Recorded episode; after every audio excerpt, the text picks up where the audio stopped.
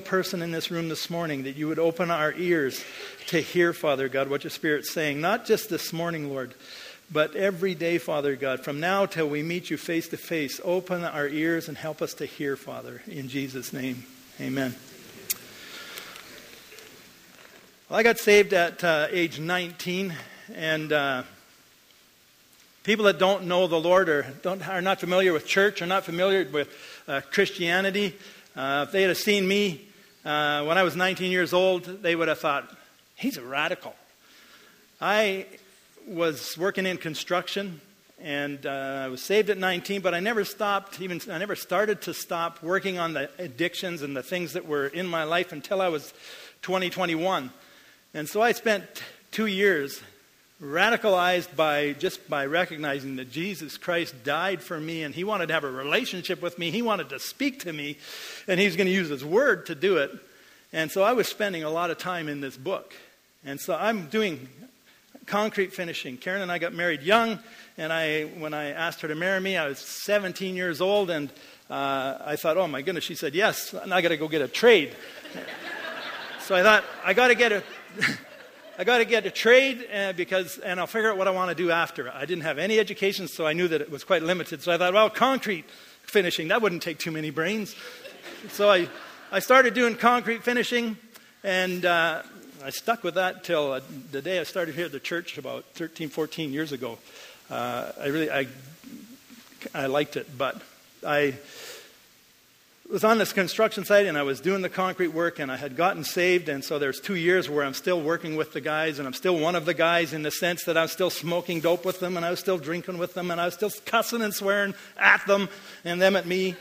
We were, you know, just living the life uh, that we live in construction and as a young guy. And when I got saved, I was, I can remember one day I'm sit, sitting on the pallets and I'm reading my Bible and uh, a little pocket Bible, and, and a guy coming up to me and he's saying, You know, what are you reading? And I said, It's the Bible. And he said, Oh, you got another one of those? And I just happened to have another one of those in my truck. And then uh, I gave him one. Another guy comes up and he says, What are you reading? I said, I'm reading the Bible. And he says, You got another one of those? I gave him one. And, and I ended up, I had them in my glove box because before this, somebody had asked me for a Bible and uh, I didn't have one to give them. So I figured, okay, I'm going to load up my glove box with them. And and I filled my glove box with them. And that day, there were seven of us, me and uh, six people that didn't know the Lord, sitting there reading Bibles on the construction site.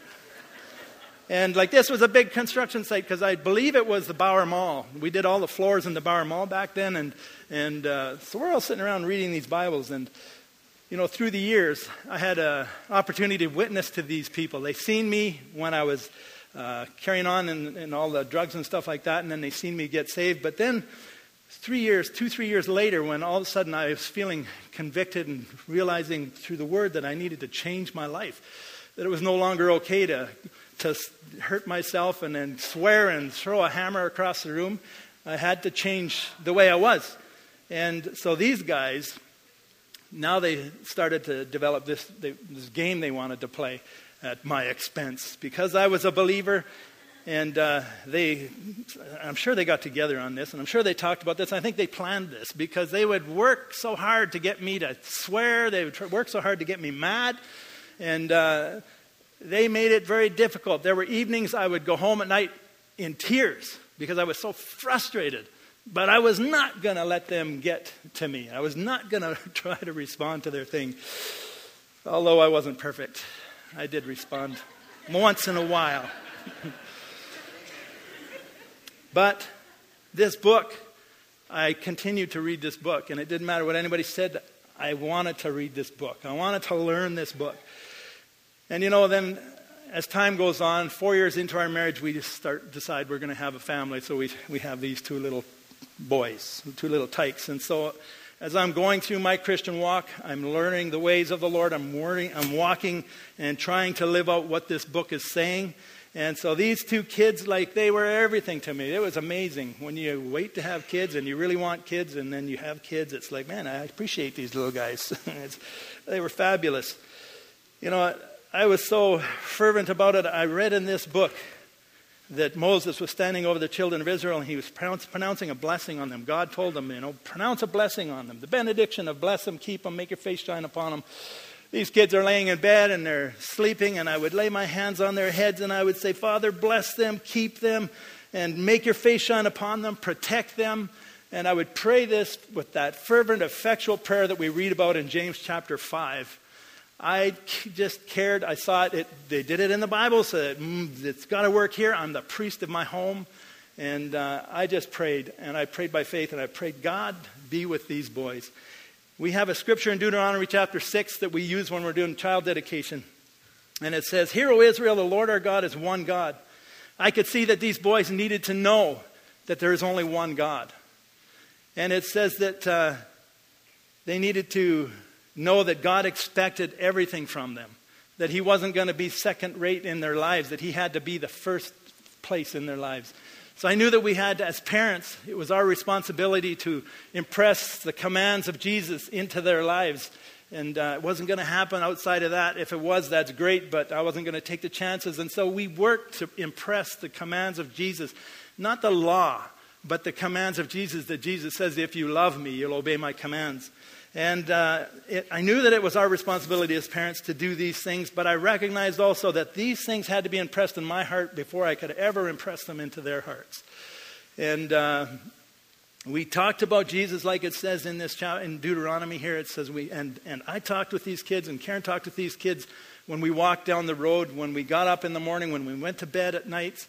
Uh, we talked to these kids, and because it was the center of my life, that's all they knew as they grew up. This is just life. And praise God for that because, you know, they had what, five years, six years before they started going to school. This was life. Christ was the center of their life. And so then as they went out into the school, it was a, kind of, a, I think, a little bit of a surprise to them that not everybody lived like that. But it was in them, it got into their, their being. But there was nothing more important to me than my kids knowing that Jesus Christ was to be the Lord of their life. And uh, I really felt like everything else in life really was a miss compared to that. But the teenage years come. And all our nice little tykes that we were having so much fun with started to get a mind of their own. And uh, they started to discover that there's a big world out there that they wanted to, to experiment in and, and just all the stuff that is there before our kids.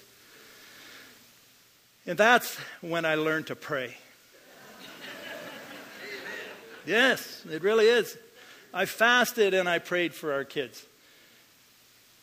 Nathan, my youngest son, he had one of those R1 crotch rocket motorbikes that'll do 300 kilometers an hour. And I heard him telling, my, telling his friend, Yeah, the front wheel come down at 180 kilometers an hour. And I'm thinking, Oh, God, I did not need to hear that. And, and then I'd, you know, he'd be taking off at 11 o'clock at night. He'd get on that bike, and I could, and I'm sitting on the couch or I'm somewhere in the front room, and I hear him get on that bike, and I hear, and it's just going, and it's wide open as long as you can hear it. And I'm thinking, oh, that guy's got to be going like 300 kilometers an hour by now. and down on my knees, like literally down on my knees, and interceding for my kids. Because, you know, at that time, there were many kids every summer being killed on these bikes. And uh, it was a burden to me. And I had to get to the place where I surrendered and said, okay, Lord, I just can't. I'm carrying way too much of this burden.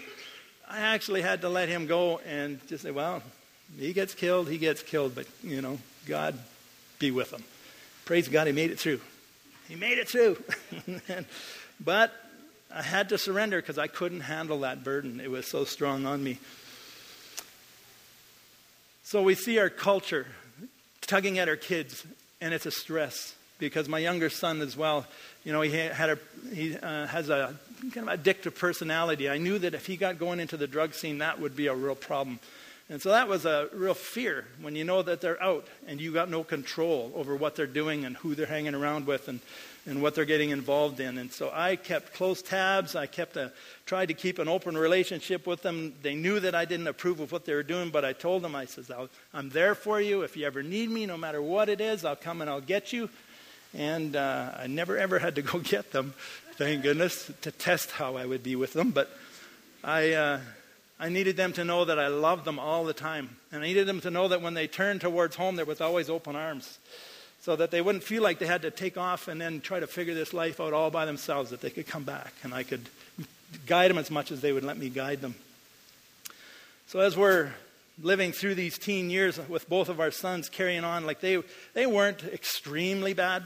Uh, they have shared with us the stuff that they have done, or I'm sure they haven't shared all of it with us, but some of this stuff and, uh, but all this praying for our kids, you know, you wonder, is it doing any good? Am I getting anywhere in these prayers? Sometimes it feels like there is no answer. I'm not seeing an answer. I'm not seeing a whole lot of hope here. And it feels like we're wasting our time praying. But uh, my oldest son, he's a real thinker. And he, uh, school has come so easy for him. He's, you know, just that kind of a kid. The questions that kid had at two years old, I couldn't have the answers for. It was like unreal how his mind would work. But this is, uh, he started up a little hobby here a few years ago, and what he was doing was just taking books and he was ripping the covers off and recovering the books. And he gave me this ESV Bible, and it was either for Christmas or for my birthday. And inside he wrote a little note. And, uh, and this was just, just made me bawl. It was just incredible you know, having such a desire to see your kids serve the Lord, and then you get a little note like this. This is a quote from John Wesley, the first half of this, and it says, Dad, I am a creature of a day. I am a spirit come from God and returning to God. I want to know one thing the way to heaven. God Himself has condescended to teach me the way. He has written it down in a book. Oh, give me that book. At any price, give me that book, O God, of God. Let me be a man of one book. And then he says, and he writes down John Wesley, and then he says, A son can have no greater blessing than to have a father who is of one book. In watching you pray and read God's word, I have learned far more through your example than could ever be taught by words. Thank you for being a man of God. I love you.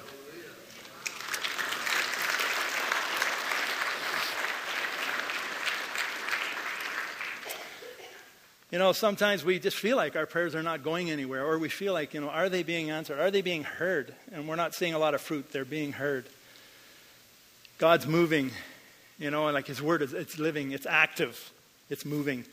And so that is incredible. When I got that, that just like, oh man, you know, that just like, wow, wow. And uh, my boys are doing good. They're both married now. They've both got kids, and they're trying to raise their kids right. And it's just awesome, awesome to see. So, we need to recognize, I think, one thing that's, that's a big deal is that uh, we don't live by sight.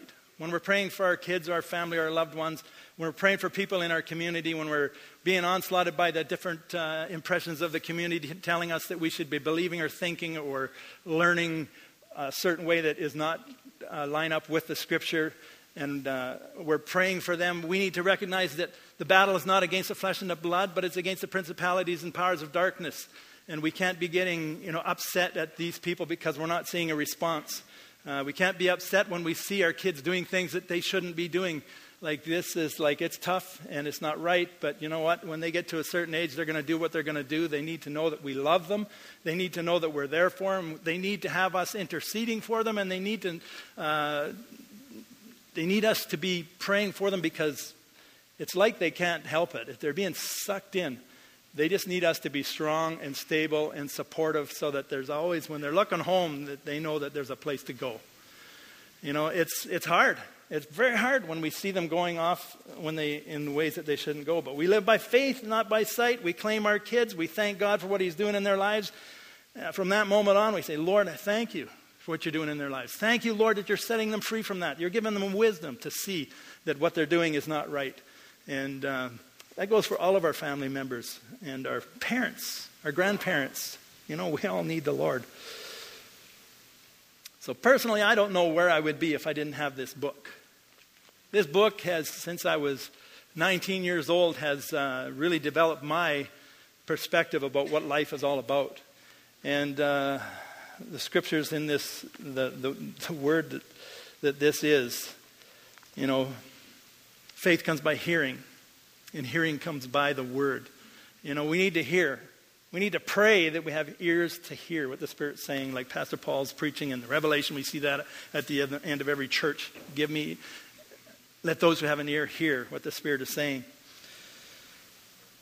So we want to turn to the book of James this morning, and we want to see here, you know, just what I've been talking about, how the culture is tugging at us. The culture is trying to tell us what is right and what is wrong, and what is acceptable, what's not. The culture is trying to uh, influence our kids in a big way, and the culture is working hard even to try to get them at a young age so they can really try to develop their thinking before us as parents can get there to develop it for them or at least guide them into truth. And we need to recognize that we're not battling against the flesh and the blood, but against the principalities and powers of darkness. And we need to recognize that it's through prayer. And it's through fasting and prayer. It's through pulling down these strongholds. And as it says that our weapons of our warfare are not carnal, they're not of this world, but they're mighty to the pulling down of strongholds. It's the strongholds over our city. When man first fell, it brought a cloud of deafness and blindness over mankind. And you know, the only thing that we can do, Jesus went to the cross, he paid an incredible price, he said it is finished, and then we just take authority from then on of who we are in Christ. We read this word, we learn this word, we pull down these strongholds over the lives of our loved ones and watch God work. By faith, receiving, believing what God has said in his word is true, and standing on that, and for the sake of our loved ones, by faith, confessing what the word says over them. And what, you know, he says that it's not his will that any would perish, but that all would come to repentance. So we know that it's not God's will that any of our kids perish. It's God's will that they come to repentance. So you know you can claim that and you can stand on it. And you can thank God for what he's doing in the lives of these people that we're praying for and believing for. Our city, there's lost, what is it, 90, at least 90% of our city's lost. They need us to pull down the strongholds. They need us to be interceding for them. They need, they need to be to save. They need to come in here and, and fill this building up and make it hard for us who are committed to even get in the door because they're so passionate about hearing what this truth is that these people are talking about. So we're going to read in chapter 1 of James. James is a letter. James was a uh, pastor, pastor in the church in Jerusalem. James was, uh, and we see that uh, when a great persecution broke out in the church in Jerusalem, that the, the church was scattered, it said the only ones that were left in the church in Jerusalem were the apostles. And so these people were scattered out across the, the nations, and they were settling in at different places. And uh, the Gospels talk about it as the people went forth, uh, they were preaching the gospel everywhere they went. And so, God, you know, we see it as a real a terrible thing when persecution comes. We see it as a bad thing when neg- negative things happen. And when they're out of our control and they're just coming on us, we need to recognize okay, God is in control of my life. And whatever I have to go through, His grace is sufficient. And it's as we, you know, we learn that before the trial comes. It's sure a lot easier when the trial comes. It's like just about impossible to try and grab a hold of that in the mid, at the beginning of a trial when we have not, you know, worked out our spiritual muscles. So I want to encourage you to start now. Start today building up your spiritual muscles. James here is trying to communicate to these people. The book of James is written, and there's a tension in the book of James about uh, between the rich and the poor. And James is trying to encourage them to live out the life that this book shows to live. And uh, as he's speaking to these people in this first part of this verse, uh, chapter 1, verse 19, it says, My dear brothers, take note of this. Pay attention, he's saying. He says, Everyone should be quick to listen, slow to speak, and slow to become angry. For the anger of man does not bring about the righteous life that God desires. And whether it's us here in the church amongst each other, or whether it's us believers out in our community, uh, at our jobs, he says, the anger of man does not bring about the righteous life that God desires. And these people, if they know you're a believer, if you're a Christian, they should know that you're a Christian. You know, if you haven't demonstrated it by the way you live and they know you're a Christian, uh, tell them, and then you'll have to demonstrate it because you might be probably persecuted. Because if you're telling them you're a Christian and you're not demonstrating it, look out. Because they are watching. Once you say you're a Christian, once they know you're a Christian, and so when we're on the work site or we're here at the church amongst each other and we're getting angry, that's not a fruit of the Spirit. Uh, we look in uh, Galatians chapter 5, it talks about that there's the fruit of the Spirit, the fruit of the, uh, the fruit of the Spirit and the fruit of the sinful nature. And the fruit, one of the fruits of the sinful nature is anger, rage, malice, slander. But the fruit of the Spirit, you know, is love, it's joy, it's peace, and it's patience, it's kindness, it's goodness. You know, so the anger of man does not bring about the righteous life that God desires. So we cannot be a righteous person and anger at the same time with our brothers and sisters or with our coworkers. And we want to be a witness as James is challenging them here. Everybody should be quick to listen, slow to speak, and slow to become angry. Therefore, rid yourself of all moral filth and evil that is so prevalent, and humbly accept the word that is planted within you, which can save you. Jesus living within us is the word planted within us. That's what we have inside of us as his people. And we need to humbly accept that. And like he's challenging them, don't allow, like it's so prevalent, the evil and uh, the moral filth that's going on in society. Get rid of it, he says. We can't think that the moral filth, the stuff that the Bible considers to be morally filthy, is okay for us as believers. And uh, as we look into this book, as we move on here, we see that we can do it. We, can, we are overcomers, we can overcome. And we can walk this walk by the power of the Spirit and by learning about what does God say to us about life. And it says in verse 22 Do not merely listen to the word and so deceive yourselves, do what it says. Anyone who listens to the word but does not do what it says is like a man who looks at his face in a mirror. And after looking at himself, he goes away and immediately forgets what he looked like. Do not merely listen to the word and so deceive yourselves. Do what it says. We come here on Sunday mornings and he's challenging them, like they're hearing the word, but what are they doing with it?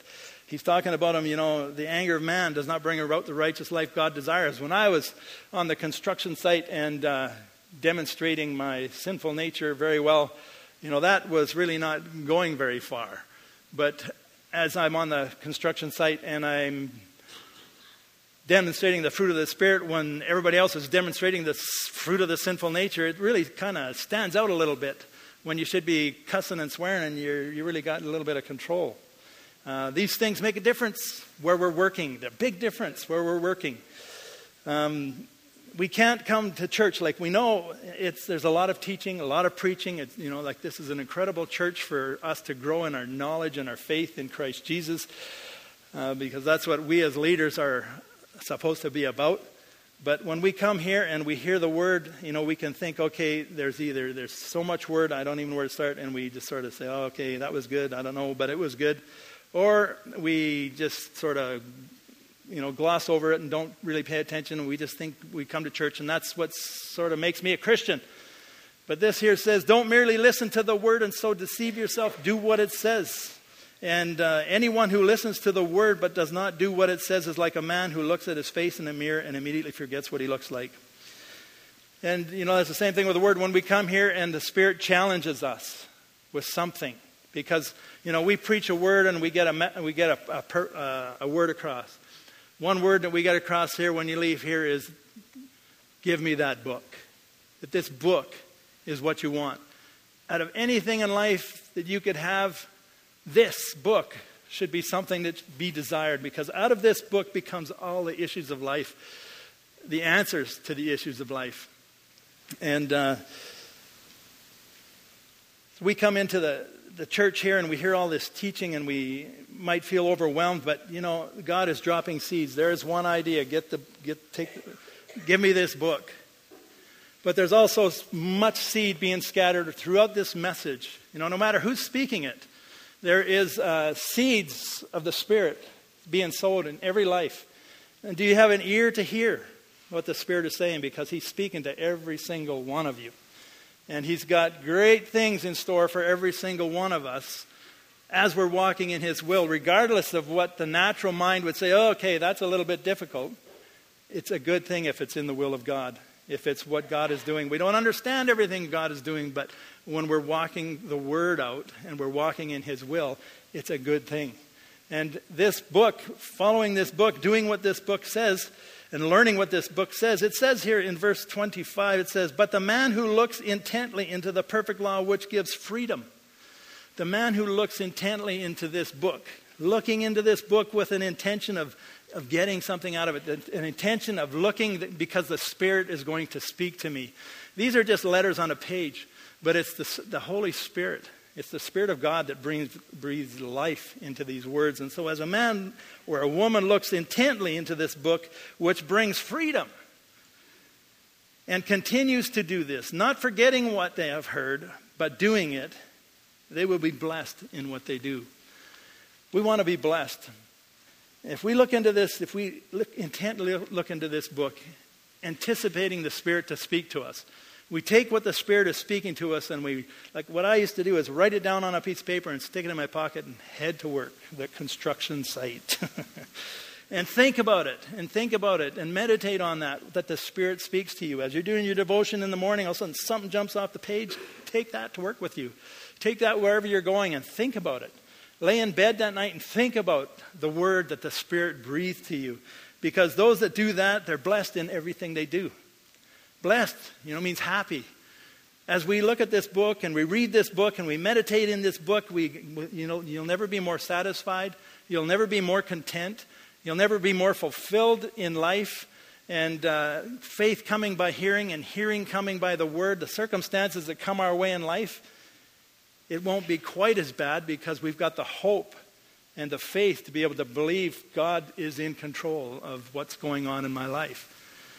If you believe in the sovereignty of God, God is in control. The enemy has no control in our lives. The only control the enemy have, has in our lives is the control that we allow him to have. And uh, I just believe, you know, I just, because I've chosen to believe it. In the book of uh, Job, it talks about, you know, Satan going before God and saying, yeah, but he says, you notice my servant Job? And I say, God, don't ever do that. You know? I just quietly work along here. Don't ever point me out. And then he says, Notice my servant Job. And he says, Yeah, well, what do you expect? Look at the hedge of protection that's around him. And since the first day I read that, I claimed that scripture in Jesus' name. And I tell you, in my mind, I've accepted nothing but that God has a hedge of protection around about me. And any difficulty that comes my way, God has to allow it. And so when difficulty, when life changes and it's drastic, and it's difficult. You know, I don't blame God because I know that God is God and God knows what He's doing and He knows why He's allowing it. And I'll, maybe I'll never know, but most of the time He seems to let us know somewhere down the line of what's going on. But what a peaceful, beautiful place to be that God is in control of my life. I have, don't have to fear anything in this life. I do what I can do, and this is I've taught my boys all of these things. You know, I, I do what I can do, and my father in law always said to me, you know, you do the possible, God will do the impossible. And so we try to give God our best. We try to be faithful. We try to work hard. We try to, you know, just keep short accounts. Try not to be offended with anybody, you know, and deal with situations as they go along. And uh, what a great place to live. Taking this book, reading this book, meditating on this book, allowing this book to dictate my mind and the, and the way I think and uh, how could it be any better than the God, the Creator, who wants a relationship with me to guide me and lead me in life? How can it be any better? It can't be any better than that. And uh, so I want to encourage you to, to, today with this word that do not merely listen to the word and so deceive yourselves. Do what it says. It is not good enough to hear it and not do it. It was not good enough for me to be on the construction site as a Christian cussing and swearing or toking up with the boys and, you know, doing those kinds of things. That, for a believer, like God showed me and convicted me, that was not right. And uh, it took some doing. Took some doing. Swearing was one of the hardest things I had to quit doing because I'd be working away and I would stand up and hurt my back or something like that, and I'd fire that hammer across the room and I would just take my little fit and tantrum before I realized what I was doing. But eventually, God got a hold of me and and I felt so bad afterwards, and the next time come around and do it again, but then the next time it's like just ready to snap, and then you remember how bad you felt. God's grace. And it wasn't that God would ever condemn me for what I was doing, but He would just, you know, and that's another thing, you know, I, have always felt like, you know, I, I, in my life, and I would fall, I would stumble, and I, you know, I feel so bad, and I kind of, I kind of look up at God, and I, in my mind's eye, all I seen was God standing there with His arms open, saying, you know, come on, come and sit up on my lap. let me love you. And I felt like, you know, I can remember thinking, you know, God, it would be easier if you just slapped me or something. Just smarten up, boy. But he would just, and I'd look back and he's just standing there like this, just wanting me to come to him. What a God we serve. What a God we serve. Fabulous. It's a, it's a life. It's a great life. And uh, I've been excited about it since the day I was saved. And I don't know, I just thank God that I can see it. You know, people in this community can't see it. They can't see it, they can't hear it. I was talking to Jabin the other night, and we were talking about life happening and stuff. And it was really a, an epiphany to me that salvation is very miraculous. Because the world thinks like this, and we see it in 1 John talking about the, uh, the spirit of the world. There's a spirit of the world. They have one way of thinking. God thinks like man, contrary. And it's like God says in 1 Corinthians chapter 1 there, he says that he's, in his wisdom, he's taken the foolish things to confound the wise. And uh, he's, where are the philosophers and all these people? He says, you know. And then, so these guys, they look at this and they, they can't accept it because to them, it's foolishness. To us, it says in uh, verse 18 that it, it's the power of God, it's the salvation of the Lord. So we can't expect the world to see it. And they, because they are clouded in their thinking and they're clouded in their hearing. And we need to be interceding for them. Because we need to pull down the strongholds over this city so that as we're praying for them and then as we're going out and we're sharing the gospel with them, faith comes by hearing. You know, who's gonna, how are they going to have faith if they don't hear? We have to share our faith. And as we're going out there, as Crossroads is going out there, as Home Church is going out there, and Deer Park's going out there, and we're all just taking an opportunity to, to wisely share our faith in a, just a normal conversation, not just, you know, some crazy way of doing it. Sometimes that works. But, you know, eventually they're going to start responding. And these churches would be packed to the, you know, we'd have to be adding on to these buildings because faith comes by hearing. We need to share the word with our communities. So, I think the question has to be asked what is it that would stop me from going home? Like, I don't know where your Bibles are at. Maybe they're here with you, and that's a good thing. Maybe you spend lots of time in it. Maybe you just carry it around. You know, who knows what we do with our Bibles, but I want to challenge you today, wherever your Bible's at, recognize what you have. It says that it's more precious than gold, much fine gold. This book has got the answers to every one of our problems. This book is, uh, is the life laid out for you. You can have peace about your future because God, if you're walking according to His will, what do you got to worry about? You know, honestly, what do you got to worry about? No matter what's coming, if you're walking in God's will, it's okay. He gives you the grace to handle it, and He gives uh, everything you need to go through whatever you got to go through. I want to challenge you, number one, to be a witness at work, wherever you're at, to be a, be a light. Take the word in the morning and read it. Take what the Spirit speaks to you and think about it. Day after day this week, just take that and try to think about it. I want to challenge you when you go home, you know, I just have in my mind's eye, I see Bibles. Like there are so many Bibles, you know, in this church. It'd be interesting to add up how many Bibles that we have all together collectively here. Because I know I've got a few translations at home. But are they collecting dust? You know, like, man, this book should be wore right thin. There are a couple pages missing because when Jabin was like two years old, he ripped them out on me with his brand new Bible.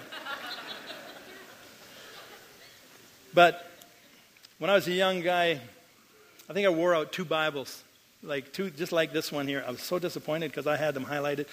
The third Bible that I had, I had it all marked up, and I just loved it because I would take my Bible everywhere I went. I would read it all the time. I left it in India, and Matthew wouldn't give it back. He says, "You don't need it." you know, he gave it to one of his students, and he wouldn't give it back to me, but that was okay. I thought, "Oh well, that's okay." I wanted that Bible so bad, but that was okay. I'll make the sacrifice, Lord, and go to the shelf and pull a Bible off of my 20 Bibles on my shelf. But this is life. It's direction, it's wisdom, it's everything we need for life in godliness. And uh, this morning, I want you to think about what is it that's stopping you from spending some time in this scriptures every day. Because time is not a good idea. That's not a very good excuse. That's really not a very good one at all. Because God can give you time. It's like giving. Isaiah talks about people that were holding back their tithes, and it was like they had holes in their pockets. You know, it's, it's the same thing with the word. We think, oh, I haven't got time. Man, oh, man, we're missing so much. We just take the word and meditate on it and find God's will and follow his lead. Eh, your days will never be the same. And you'll find you have more time than you can shake a stick at. You'll, pick, you'll have time to pick your Bible up other than that time you're spending as a devotion. So this morning, I'm gonna, I want to just read this one more time for you, and then we're dismissed. I am a creature of a day. I am a spirit come from God and returning to God. I want to know one thing the way to heaven. God Himself has condescended to teach me the way. He has written it down in a book. Oh, give me that book. At any price, give me the book of God. Let me be a man of one book. Father, we thank you, Lord, for your word. Thank you, Lord God, that you have given us this book that you want to guide us through this book. You want to speak to us in this book, Father. I pray that everyone here, Lord God, that you would just pull any hindrances, Lord, that are in the way of us spending time with you, even just a short time every day, Lord, looking intently into your book of the law that gives freedom, Father. And uh, I just take authority over the enemy and anything that he would have, any rights that he would have. I pray that that would be recognized I pray that we would see, Lord God, that our priority needs to be you. Our priority needs to be seeking first the kingdom of God and your righteousness, Lord. And we don't need to worry about the rest of this stuff in life. And even our family, Lord, we lift up our kids. We lift up, Father God, all of our relatives, our friends, Father, that don't know you.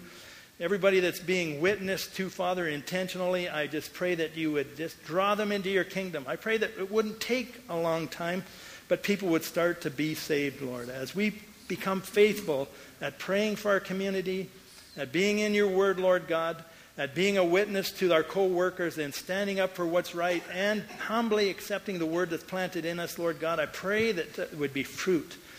Like it talks about in Psalms 1, that we would be like that tree that's planted by streams of water, which is yielding its fruit in season. So, Lord, I pray, open the eyes of our understanding of every single one in this room. That next time we go and we look into your book, Father, I pray that the wind of the Spirit is just about touching, like we can feel the breeze in our face, Lord. The Spirit is speaking so uh, dramatically to us. And so we commit ourselves to you. We pray, Lord, have your way in our lives. Be done your will and come your kingdom, Father God, in our lives and in our families' lives and in our city. And we just pull down the strongholds in this city, Father, and we just release your spirit, Lord, within each one of us to go forth and preach your word, Father God, and, speak the truth in love. In Jesus' name, amen. Amen.